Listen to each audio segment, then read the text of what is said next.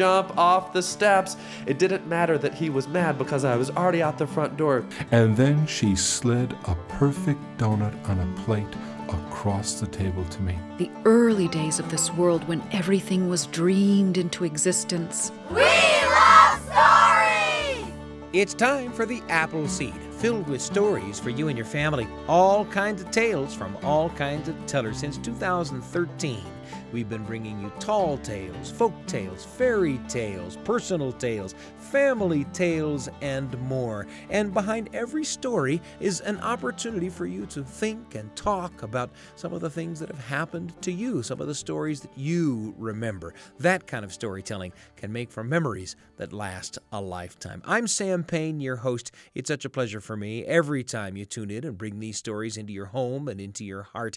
And it's going to be a great hour on the Appleseed. We've got a story from the great Chicago area storyteller Dan Keding, a story called Rudy and the Roller Skate that you're not going to want to miss.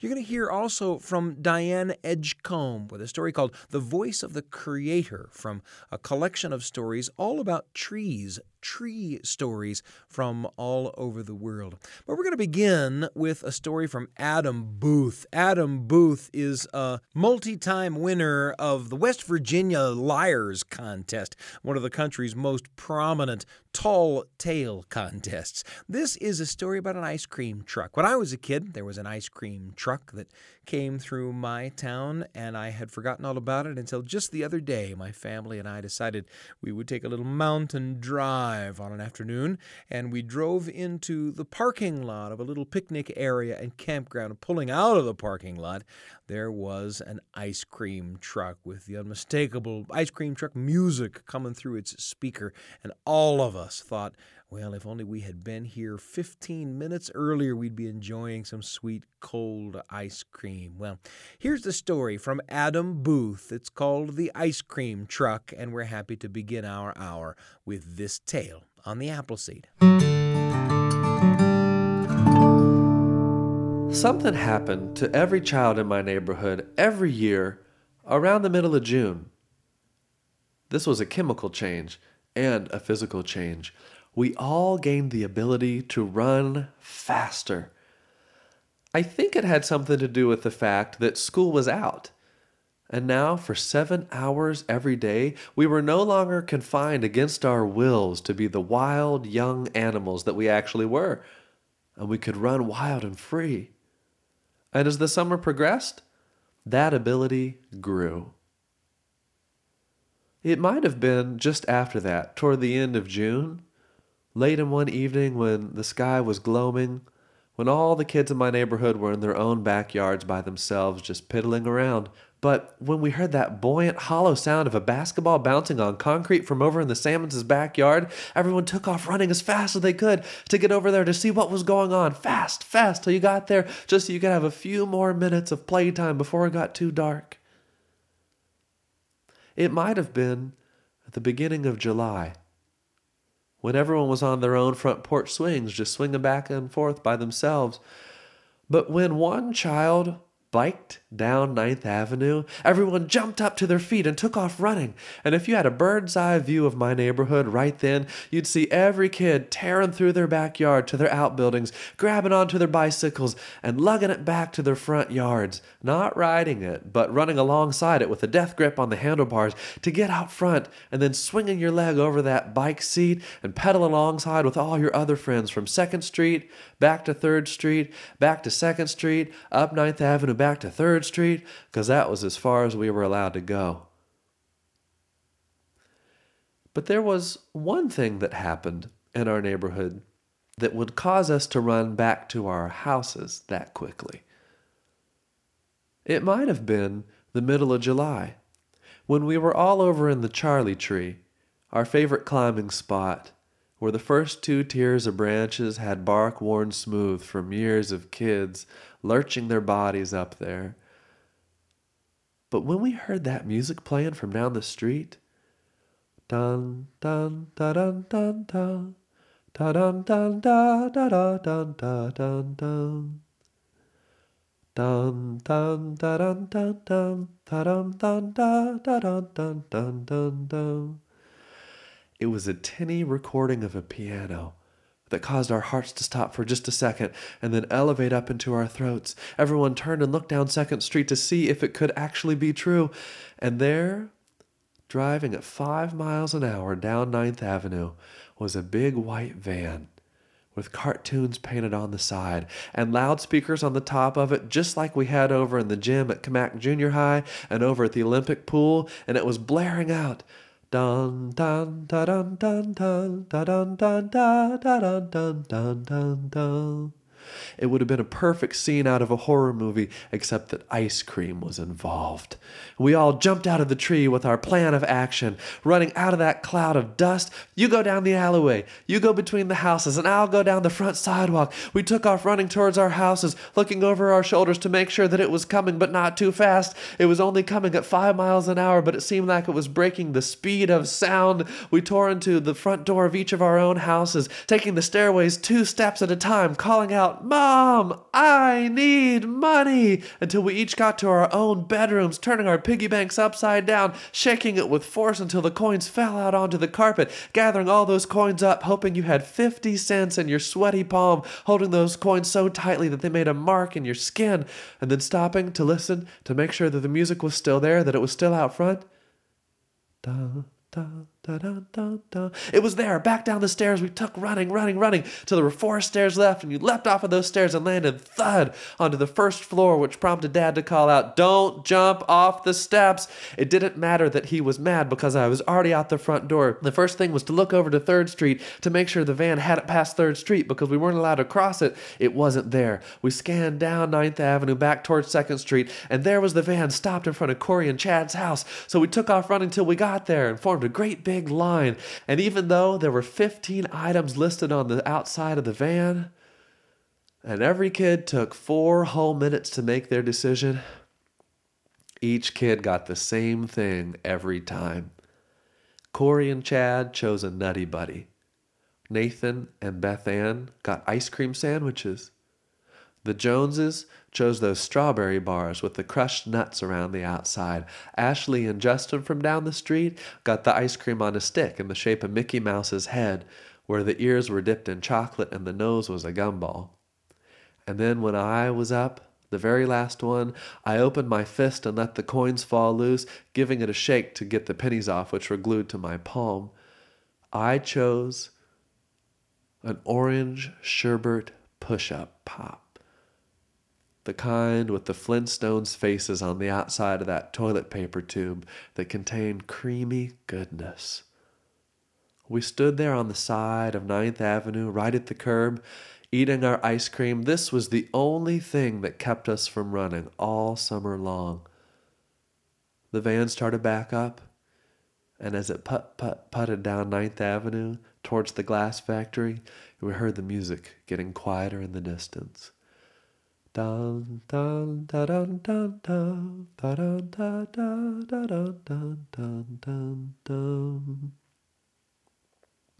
Then came a rainy day, a thunderstorm.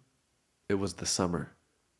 And days like this, for most of my friends, were reserved for catching up on your summer reading lists from school. But for me, that kind of day was reserved for playing the piano. We had a piano on the back wall of our house, right next to a window that looked into the backyard.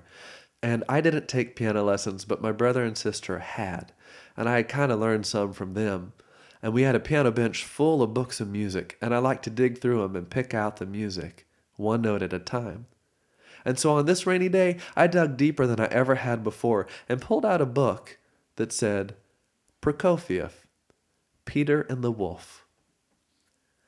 I recognized the title because every year in music class, Mrs. Gillespie had taught us about Peter and the Wolf. She would explain how the different instruments stood for the different animals, but we never really listened to the music because we were too busy coloring the coloring page that went with it, with a picture of Peter and the wolf and his grandfather and the cat. We colored that same picture every year. And one year I had brought it home and showed my mom, and she looked at it and said, I think this is the same picture that I colored when I learned about Peter and the Wolf at Cammack Elementary School. I pulled that book out of the piano bench, opened it up, and sat down to explore the very first piece, and I was only six or seven notes into it when I recognized the tune. Dun, dun, dun, dun, dun, dun. It was the same melody that played from the recording on the ice cream truck. And something in my head said, You can use this to your advantage. The next day, after all of our backyards had been mowed because our parents swore that the grass grew three inches from the thunderstorm the day before, I looked out the back window and saw one of my friends over in Mrs. Smith's backyard. It was the only backyard that didn't get cut regularly, and he had a kickball, and something in my head said, Run down there as fast as you can. And I saw my other friends running over there out the back window. But then something else in my head said, Wait. I looked out the window and watched as my friends assembled and they did bubblegum, bubblegum in a dish. How many pieces do you wish? To figure out who would be on which team, and the game started and I went over to the piano. I opened up the window. I pulled out the Peter and the Wolf book and started to play. Dun dun da dun dun dun da dun dun da da da dun dun dun dun and repeated it for good measure. Dun dun da dun dun dun and that's as far as I got before I saw my friends running in every direction to get back to their homes. And then something in my head said, You better go out front so you don't blow your cover. I ran out front, looked up and down the avenue, and saw my friends running out of their houses onto their front porches with clenched fists full of coins. They looked over to Third Street. No ice cream truck. They surveyed down the avenue to Second Street and I looked as the shoulders slumped down, and I could tell that they were all sad. But I had this rising sense of power. It had worked. I got this tingly feeling in my fingertips, and my head got a little bit cloudy and fizzy, kind of like when you open a pop bottle that you shook a little bit too much. And the next day, we were playing hide and go seek. We used the Charlie tree as home base, and Petey was counting to 50, and everybody else was running off to a hiding spot. But instead of hiding, I ran in the house. I opened up that back window and started to play Peter and the Wolf. Bum bum ba dum bum bum ba dum bum da da da da da da da. And out the window I could see my friends leaping out of their hiding spots, scattering all over the backyards to try to get to their homes to get some coins. I ran out to the front of my house. I looked up and down the avenue. I saw them all come out and look up and down, and their shoulders dropped again. And my sense of power grew even more. And the next day, when we were out behind the back fence, laying on our stomachs next to the alley, drawing maps of imaginary lands that we had dreamed up. You could hear that tinny recording of the piano. Dun, dun, dun, dun, dun, dun. I jumped up. My heart stopped for just a second and then elevated up to my throat. Come on, everybody, I said. We got to go home and get money. But my friends didn't move. They kept drawing. Come on, everyone, I said. We got to go. It's the ice cream truck. And one of my friends said, Nah, it's not worth it. It's not to be out there. I said, No, it is. It really is. We got to go. And several of my friends shook their heads, and I said, No, everybody, we really have to go. We're running out of time. It's not me this time, it's really the ice cream truck. And pencils lowered to the ground. What do you mean, it's not you this time? And there was only one thing in my neighborhood that ran faster than children in the summertime, and that was news of a bad child. And by the time I made my way home for dinner that night, my mom had already been called by several other parents. But she didn't tell me. It wasn't until the next day when I heard that tinny recording dun dun dun dun dun dun and took off running to home. When I came in the front door, mom and dad stopped me. They said, You will go upstairs to your room and get your piggy bank and bring it downstairs, and you will buy all of your friends ice cream because of what you have done. So I did, And when I came down and opened the front door again, the ice cream truck had parked right in front of our house because mom had made a special call that morning. And all my friends were gathered around the ice cream truck, and I slowly walked down the sidewalk. They all looked at me. I opened up my piggy bank and shook the contents out on the counter of the ice cream truck. And even though the list was 15 items long and every kid took four minutes to choose what they wanted, they got the same thing they always got. Corey and Chad got a Nutty Buddy. Nathan and Beth Ann an ice cream sandwich. The Joneses got the strawberry bar with the crushed nuts on the outside. Ashley and Justin got the Mickey Mouse head. And when it was my turn, there was no more money left. And the last part of my punishment was that I had to give a private recital for all of my friends, playing Peter and the Wolf while they stood around me eating their ice cream. And that afternoon, the only thing that ran quickly was the drips of ice cream down my friend's arms. Adam Booth with a story called The Ice Cream Truck here on the Appleseed. Adam is a wonderful storyteller. He's also a musicologist. He knows all sorts of stuff about music and teaches it as well. And when you, you're not hearing him tell stories on stage, sometimes you're hearing him sing snatches of an obscure Appalachian murder ballad or something. It's always a pleasure to hear Adam Booth do just about anything he does on stage. And it was a pleasure for us to bring you that story, The Ice Cream Truck. There's a lot more coming up. You're going to hear from Dan Keding. You're going to hear from Diane Edgecomb with a tree story.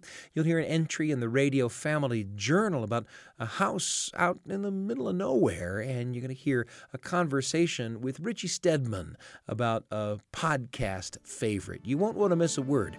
I'm Sam Payne. You're listening to The Appleseed. We'll be back in a moment. Welcome back to The Appleseed. Here's Sam Payne. It's such a pleasure for me to have you with us on the Appleseed today. If you're just joining us, a moment ago we heard a story from the wonderful storyteller Adam Booth, a story called The Ice Cream Truck, and I know what I'm having as a treat before I go to bed tonight for sure. There's a lot more coming up. You're going to hear a story from Diane Edgecomb, a story called The Voice of the Creator, one of a collection of stories about trees from all over the world. But first, because we know that the sharing of memories can sometimes be the spark that ignites a story for you that you can share around the kitchen table or the living room. Here's a memory of mine about a car trip with my little boy and a house in the middle of nowhere. It's today's entry in the Radio Family Journal. The Radio Family Journal with Sam Payne, a tiny little story for you and your family, right when you need it, on the Appleseed.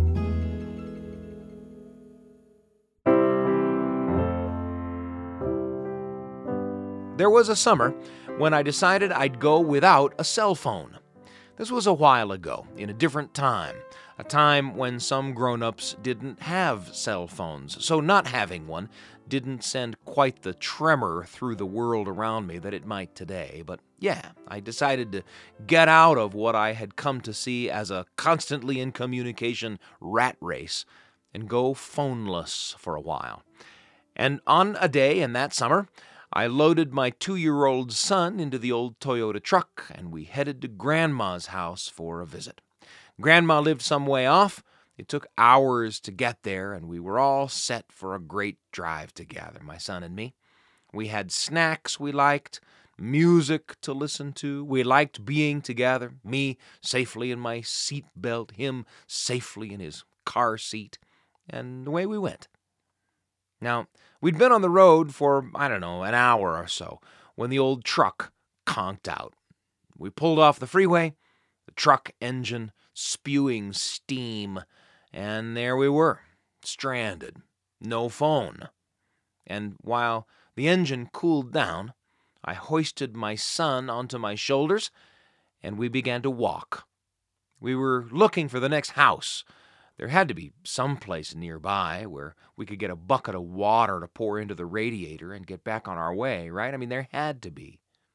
And as I walked, I'm kicking myself, as you can imagine, for making this the summer when I ditched the cell phone.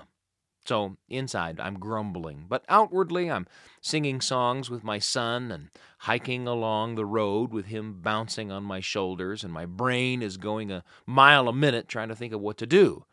How the heck are we going to figure this out? And then, suddenly, a blessing a house in the woods. It's on the other side of a tall farm fence, which we climbed an interesting feat when you got a two year old son on your shoulders, but we did it carefully and without incident. We approached the house. No gingerbread, no witch, no people, even, we discovered when we knocked on the door, but just a ramshackle old house. Abandoned? It didn't seem so. It seemed well enough kept, and we didn't know where the next house might be, so we hung around for a few moments longer than we otherwise would have, hoping someone would turn up. We walked the length of the house. There was an iron spigot sticking out of the ground next to a garden, and next to the spigot there was a plastic bucket. And we were really in need, weren't we? And it took me a long time to decide to do it. But in the end, I took that bucket and I filled it up at the spigot, and my son and I went back to the truck and filled the radiator, and with hopeful hearts, got the thing going again. We made it to Grandma's house, did our thing, and then headed back home. And on the return trip, we stopped again at that house to see if anyone was home and to tell them what had happened and that we'd used their bucket and their spigot and also to say thanks. And actually, they were home this time. We got to thank them. It was a nice guy who answered the door, and we chatted with him and his girlfriend for a bit and I'm glad we got to make that visit. Now, since then, I've passed that house on the road countless times, and I never pass it without feeling a sense of gratitude for the rescue of that bucket and spigot, or for the friendliness of the folks we got to tell about it. It's a regular part of my drive to send up a little prayer of thanks when I pass that house. And I know that there are any number of ways to count the miles on a road you travel often. I know people who keep careful track of the spots where they've been ticketed for speeding, for example, and then carefully remember those spots when they drive that road again. I have a friend who worked for a newspaper taking pictures of auto accidents, and he can point out every place along the freeway where he's seen bad ones, and he knows exactly which ones were fatal. I could landmark the freeway of my life in any number of ways, I suppose. I suppose I could count the miles in conkings out of the old Toyota, but the truth is, there are as many rescues along my way as there are breakdowns. I try to remember those stories, those moments of grace that come along to help me out of the breakdown, those homes and faces that serve as reminders of the fact that there's help in the world when we're in trouble. That old Toyota truck is long gone now. I haven't been stranded on the road in many years. But I'll tell you, I'm still careful never to drive past a certain mile marker without casting a grateful glance at that house in the woods. The Radio Family Journal with Sam Payne. A tiny little story for you and your family, right when you need it, on the Appleseed. Thanks for joining me for that entry in the Radio Family Journal. We always hope that the stories that we bring you here on the show spark memories and thoughts for you that you can share with the people that you love.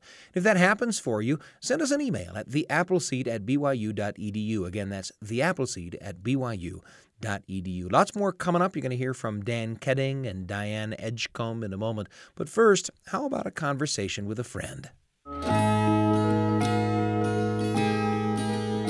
Great stories come into our lives in so many ways through the things that we see on screen, the books we read, the great songs that we invite into our lives, of course, the tales that we tell around the kitchen table or the living room or the campfire.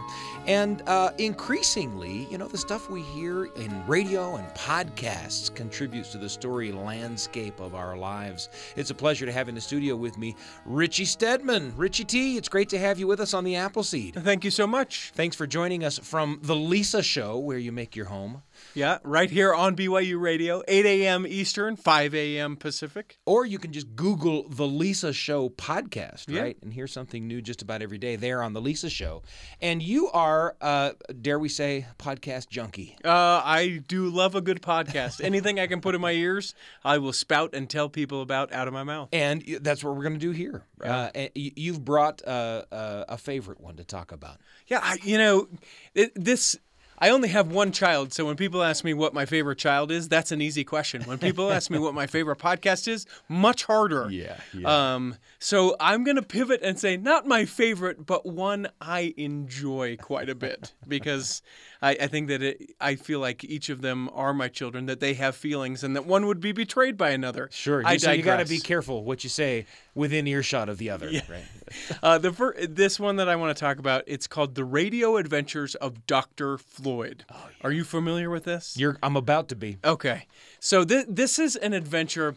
I don't know if you were like me, but you had that father who stories was a huge part of his upbringing. Yeah. And so I remember in his horrible old 1971 Toyota Corolla uh, that, you know, we could literally see the freeway through the car, floor. like like through the rusted out floor of the car, because we just family of five that couldn't afford, and the the scratchy radio we would listen to late at night.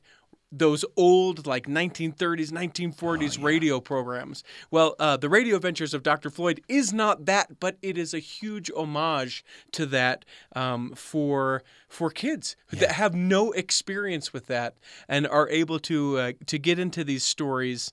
Um, that that they wouldn't otherwise hear, right? So Dr. Floyd, he's our good guy. He's got a nemesis, as doctors often do, doctors especially often do. in these adventures. Cer- certainly superhero Yeah. doctors, certainly radio drama doctors Exactly. have nemesis. Uh, i his name is Dr. Steve. So Dr. Steve and Dr. Floyd, ooh, foiled again. Um, they travel through time and space.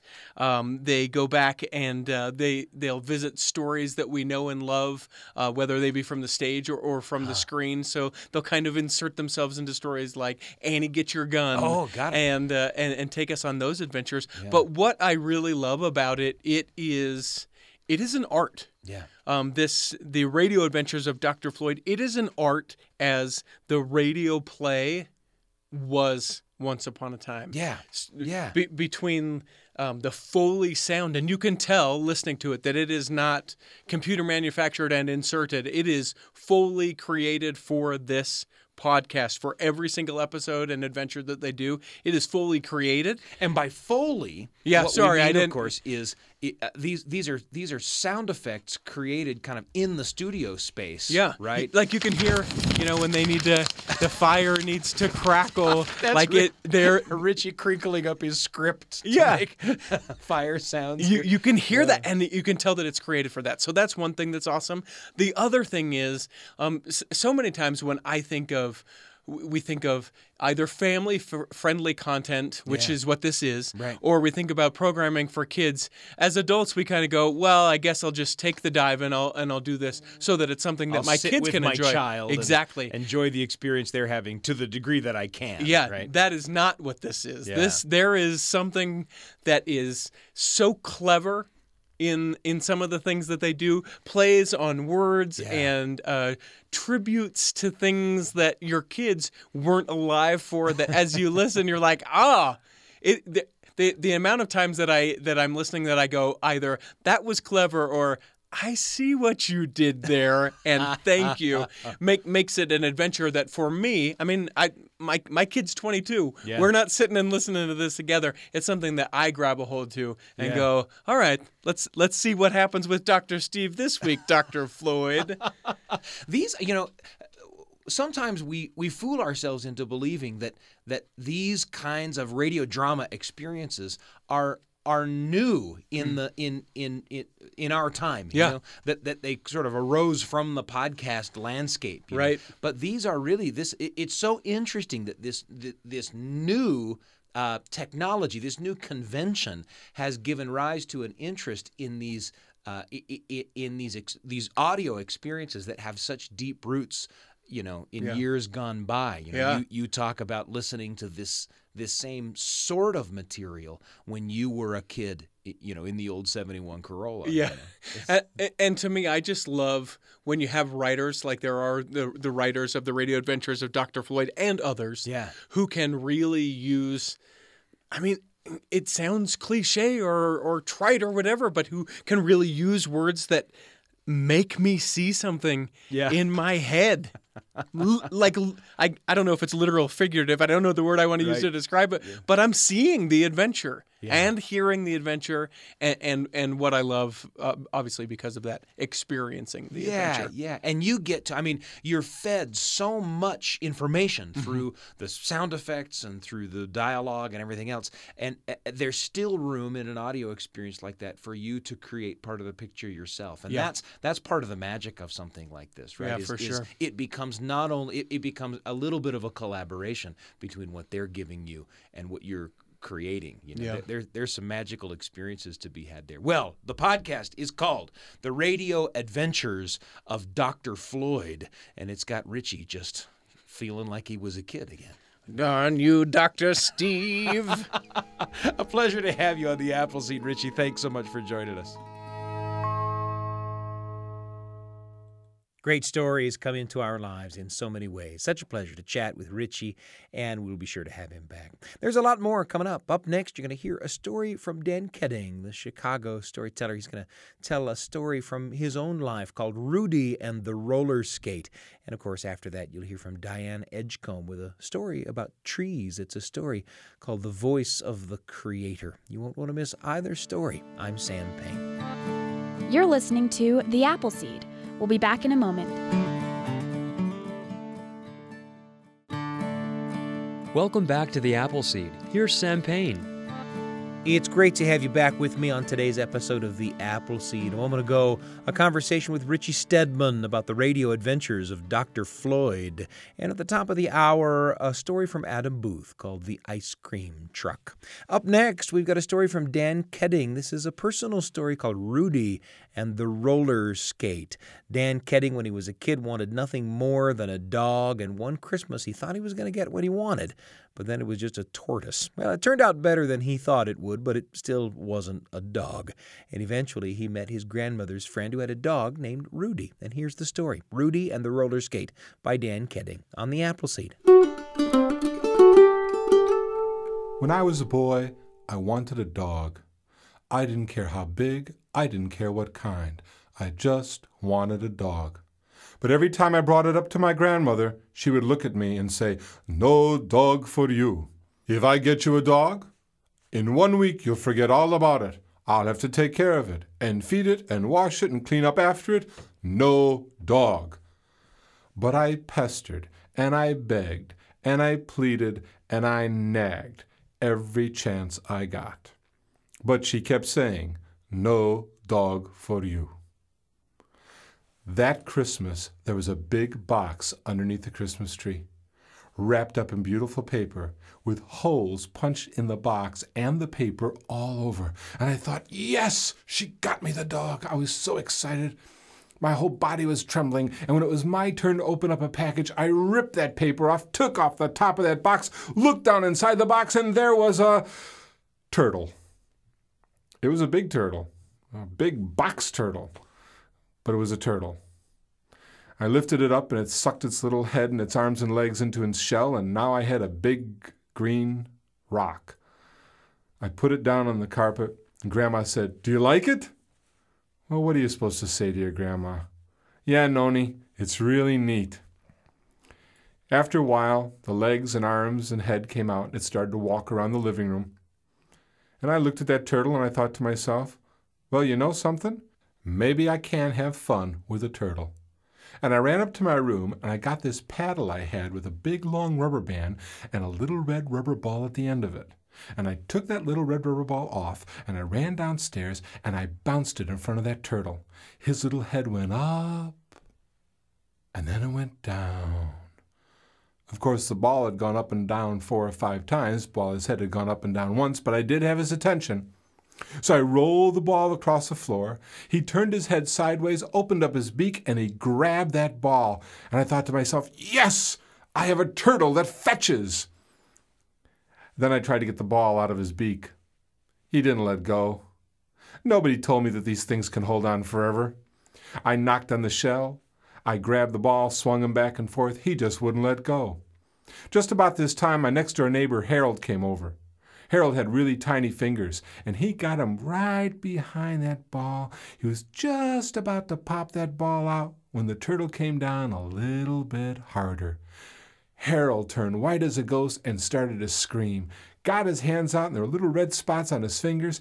He started yelling, screaming about rabies. I turned to him and said, Harold, I don't think you can give a turtle rabies. But he wasn't listening. He just ran out the door. After about an hour, the turtle dropped the ball, and I realized he wasn't going to be a fetching turtle. So I decided to take him for a walk. It was a very mild Christmas. So we went outside and I put him down on the sidewalk, and we went for our adventure.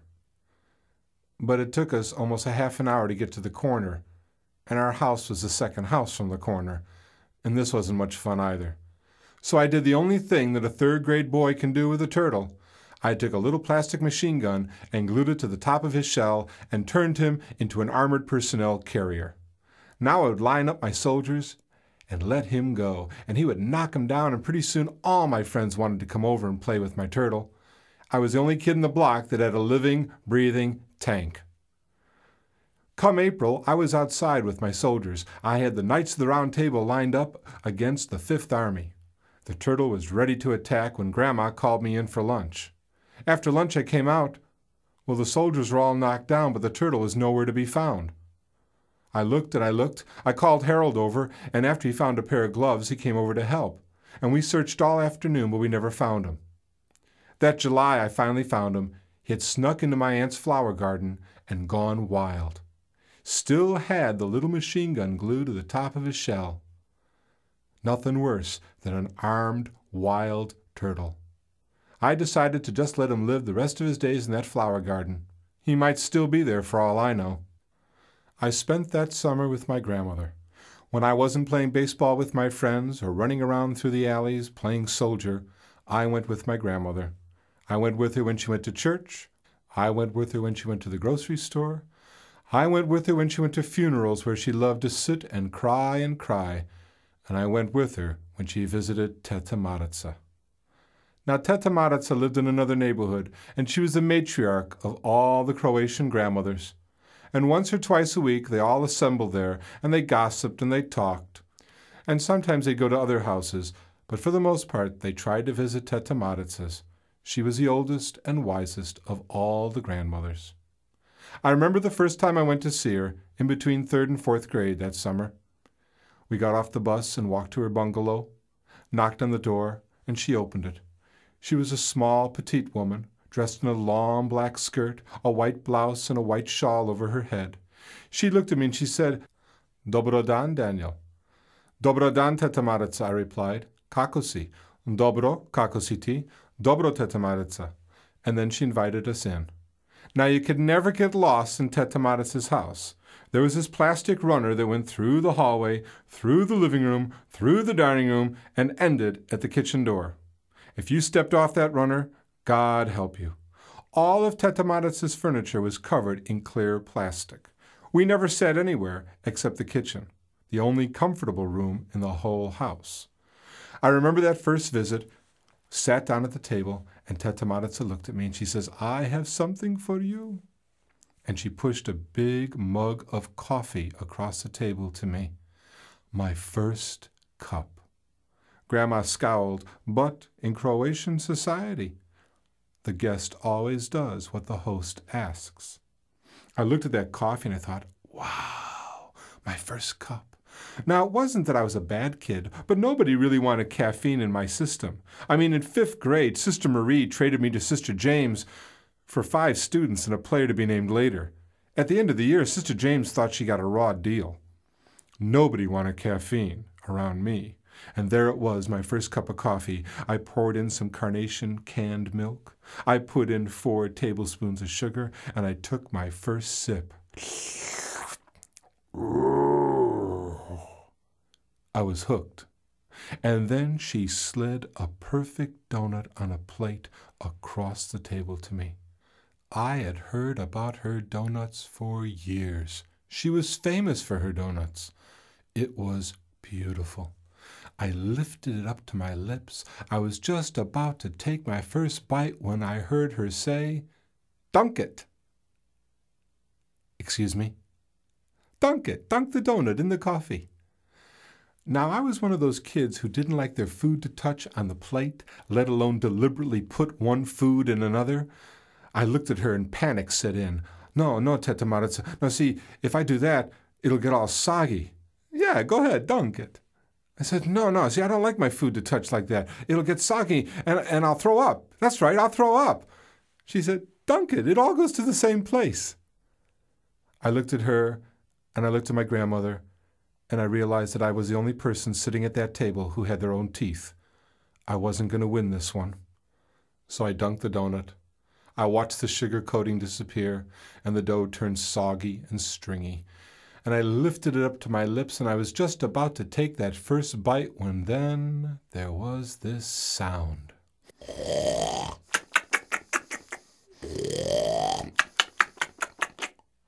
What's that?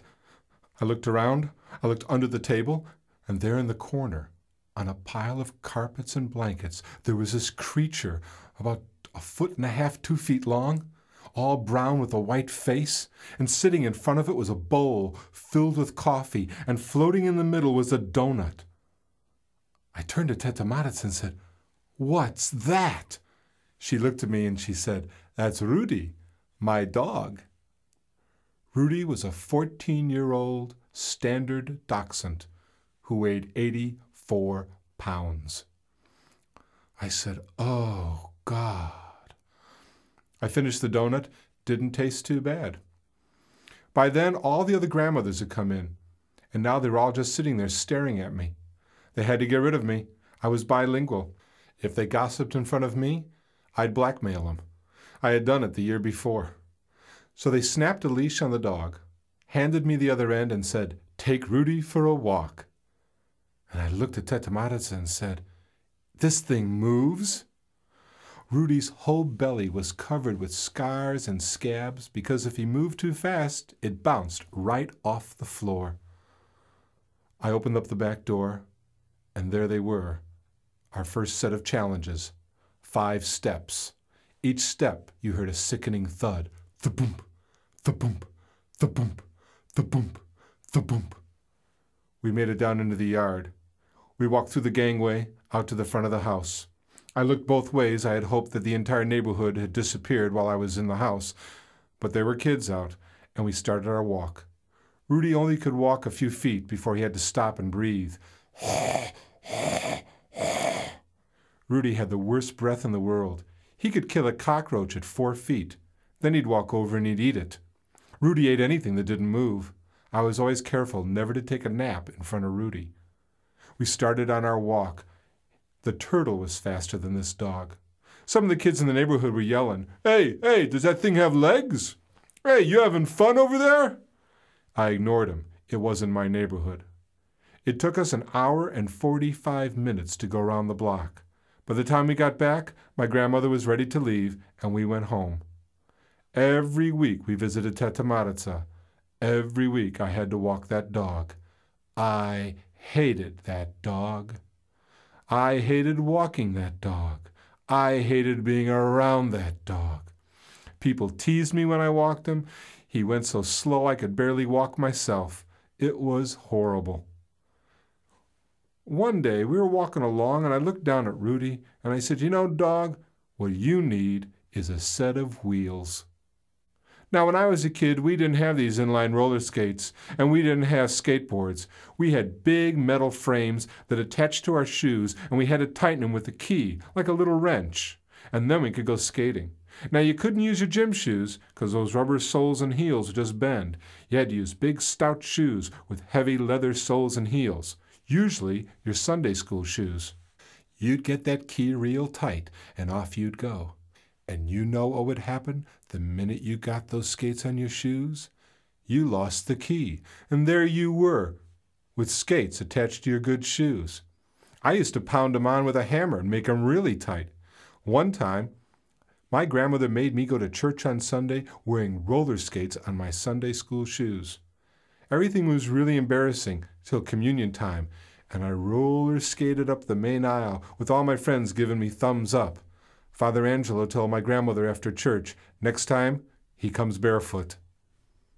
I had one skate, I put it in a bag.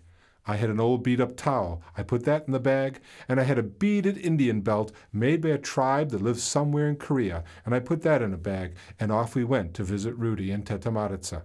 Grandma said, What do you have in the bag? And I said, Toys for Rudy. She patted me on top of the head and said, Good boy. And I thought to myself, You don't know how good. When Rudy and I went for our walk, we stood there in front of the house. I looked down at him and I said, Rudy, I've got a present for you. I put the roller skate down on the ground, rolled up the towel, and put it on top of the skate so as not to injure his already brutalized body. I picked up his big, heavy tummy, got that roller skate right underneath, and I let go. Then I wrapped the belt around the roller skate and his body, and Rudy and I went for a walk. And you know something? He could keep up with me. He was walking just fine. He looked up at me with those big brown eyes as if to say, Wow, this is great. Things were going perfect. We were really walking down the block till we got to the middle. And there was this hill that went down to Archer Avenue. And when we hit that hill, we couldn't stop moving. We went faster and faster down that hill. Poor Rudy's ears were flapping out like sails on a ship. His little eyes were wide open, and we came to the bottom of the hill and zoom, wrapped ourselves around a telephone pole. And Rudy looked up at me with those big eyes. And if you have a dog, you know what I mean. With those eyes, he said, Let's do it again. And Rudy got really good on that roller skate. He got so good, we used to go down that hill and he'd tuck his front paws up and kind of body surf down that hill. The people on Archer Avenue used to stop and rub his ears. Even the cops on the beat used to say, Hey, Rude, how you doing? And Rudy would look up and go, oh, and that breath would kind of hit him and they go, Whew. The bus drivers on Archer Avenue used to stop their buses and say, uh, Ladies and gentlemen, if you look out the window, you'll see a young man walking a dog on a roller skate. And people would wave, and I'd wave back. And all those kids who used to tease me, well, now they'd come over and say, Hey man, can we walk the dog? And I'd say, Sure, for a quarter. And I split that money with Rudy. We made about $2 a week, and I'd buy him biscuits for his breath. And you know something? It almost worked. And sometimes my friends and I, we'd go across Archer Avenue to the park. And two or three of us would take Rudy up to the top of the slide, and two or three of us would wait at the bottom. And we'd let Rudy go down that slide, and just for a second or two, he'd be airborne. Then we'd catch him, and we'd go underneath those big shady elm trees, and we'd lay there and we'd take off that roller skate, and we'd rub his belly and rub his ears. And that old dog had a look on his face that said, I've waited my whole life for this summer. And just before school started, Rudy and I were racing down the hill to Archer Avenue. And we got there and we waited for the light to change. And when it did, I tugged on the leash and said, Let's go, Rude. But Rudy didn't move. I got down on my hands and knees because with Rudy you could never tell if he was lying down or sitting or standing up. And I said, What's wrong, boy? But his eyes were closed, and Rudy had taken his last walk. And I lifted him up in my arms, and I carried him up to the house, and I laid him down on the grass in the front lawn. I took off the roller skate because no one in the house knew about that. And then I rang the doorbell, and Teta Maritza came out, and I told her that he was gone. And she looked at him lying there so peaceful in the grass, and the tears started welling up in her eyes. And she looked at me and she said, He was a good dog, wasn't he, Dan? And you know, I didn't have to lie. I looked at her and I said, Teta Maritza, he was the best, the very best.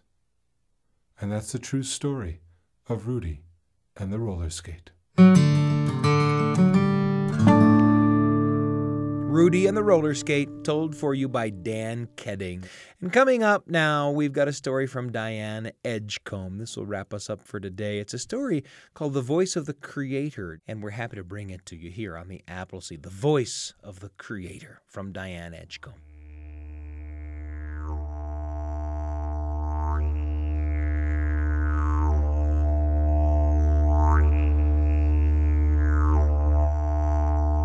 The Aborigines of Australia have a saying.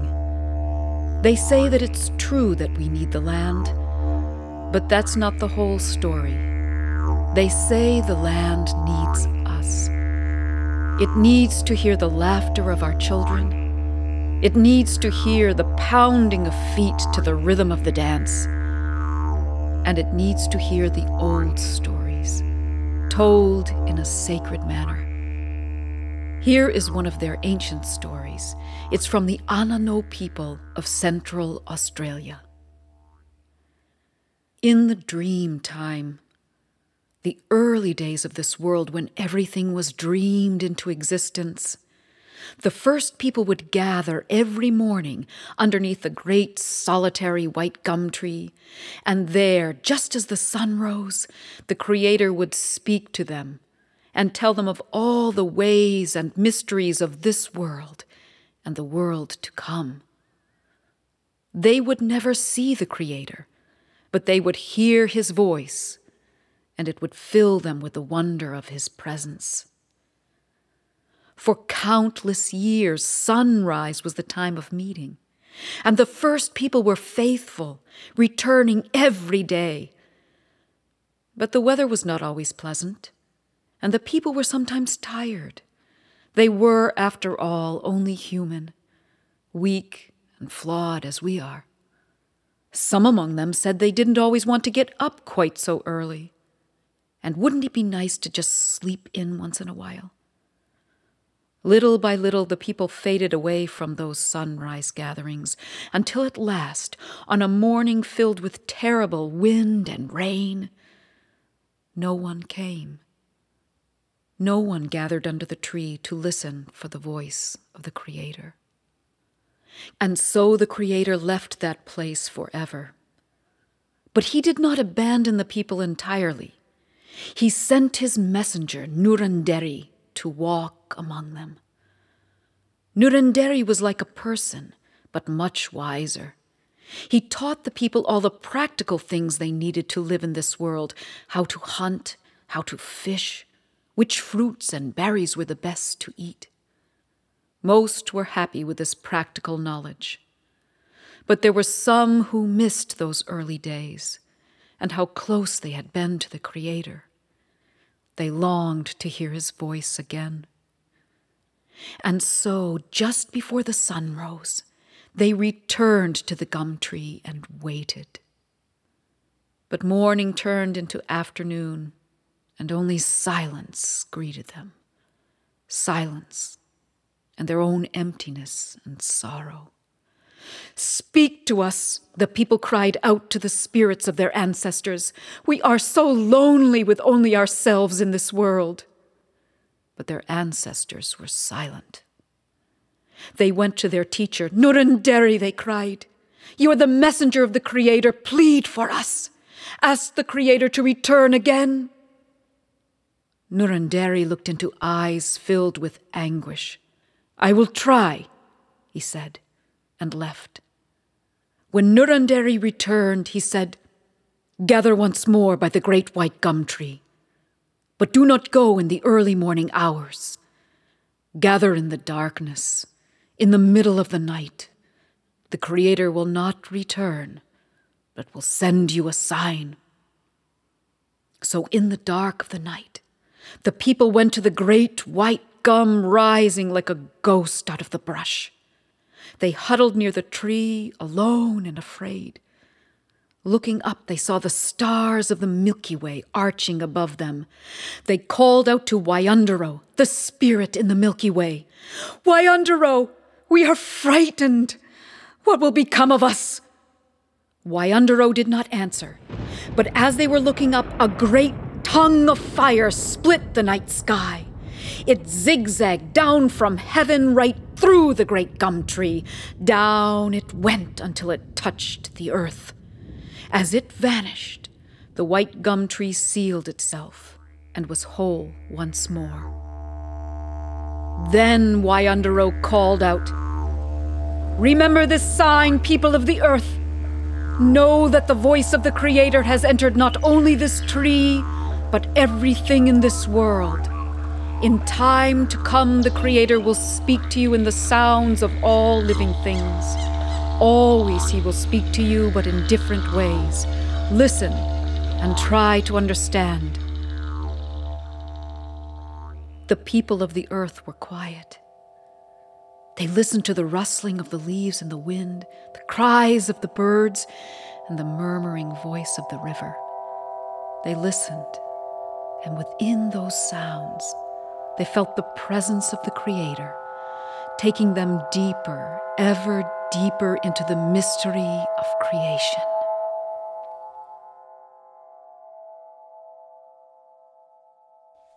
The Voice of the Creator, a story told for you by Diane Edgecomb, who has collected stories about trees from all over the world. It's been great sharing these stories with you today. Not only that story, but also, of course, the ice cream truck from Adam Booth and the story Rudy and the Roller Skate from the Chicago storyteller Dan Keding. And before we go, we want to remind you to join us at byuradio.org slash service. We've got a month-long service project going on trying to collect 10,000 acts of service. Large and small, they can be whatever you want. You can make cookies for someone, you can tell a story to someone, you can mow someone's lawn. We'd love to hear about it. You can find out again more information about the Bring It Service Project activity at byuradio.org/service. We'd love to hear about the things that you're doing in our quest for 10,000 service projects. And of course, I'm Sam Payne and I can't wait to have you with us again on the Appleseed. Thanks for joining us for an hour of stories, music, and conversation made for you and your family and brought to you by the Appleseed. The show is a production of BYU Radio. We'll see you next time.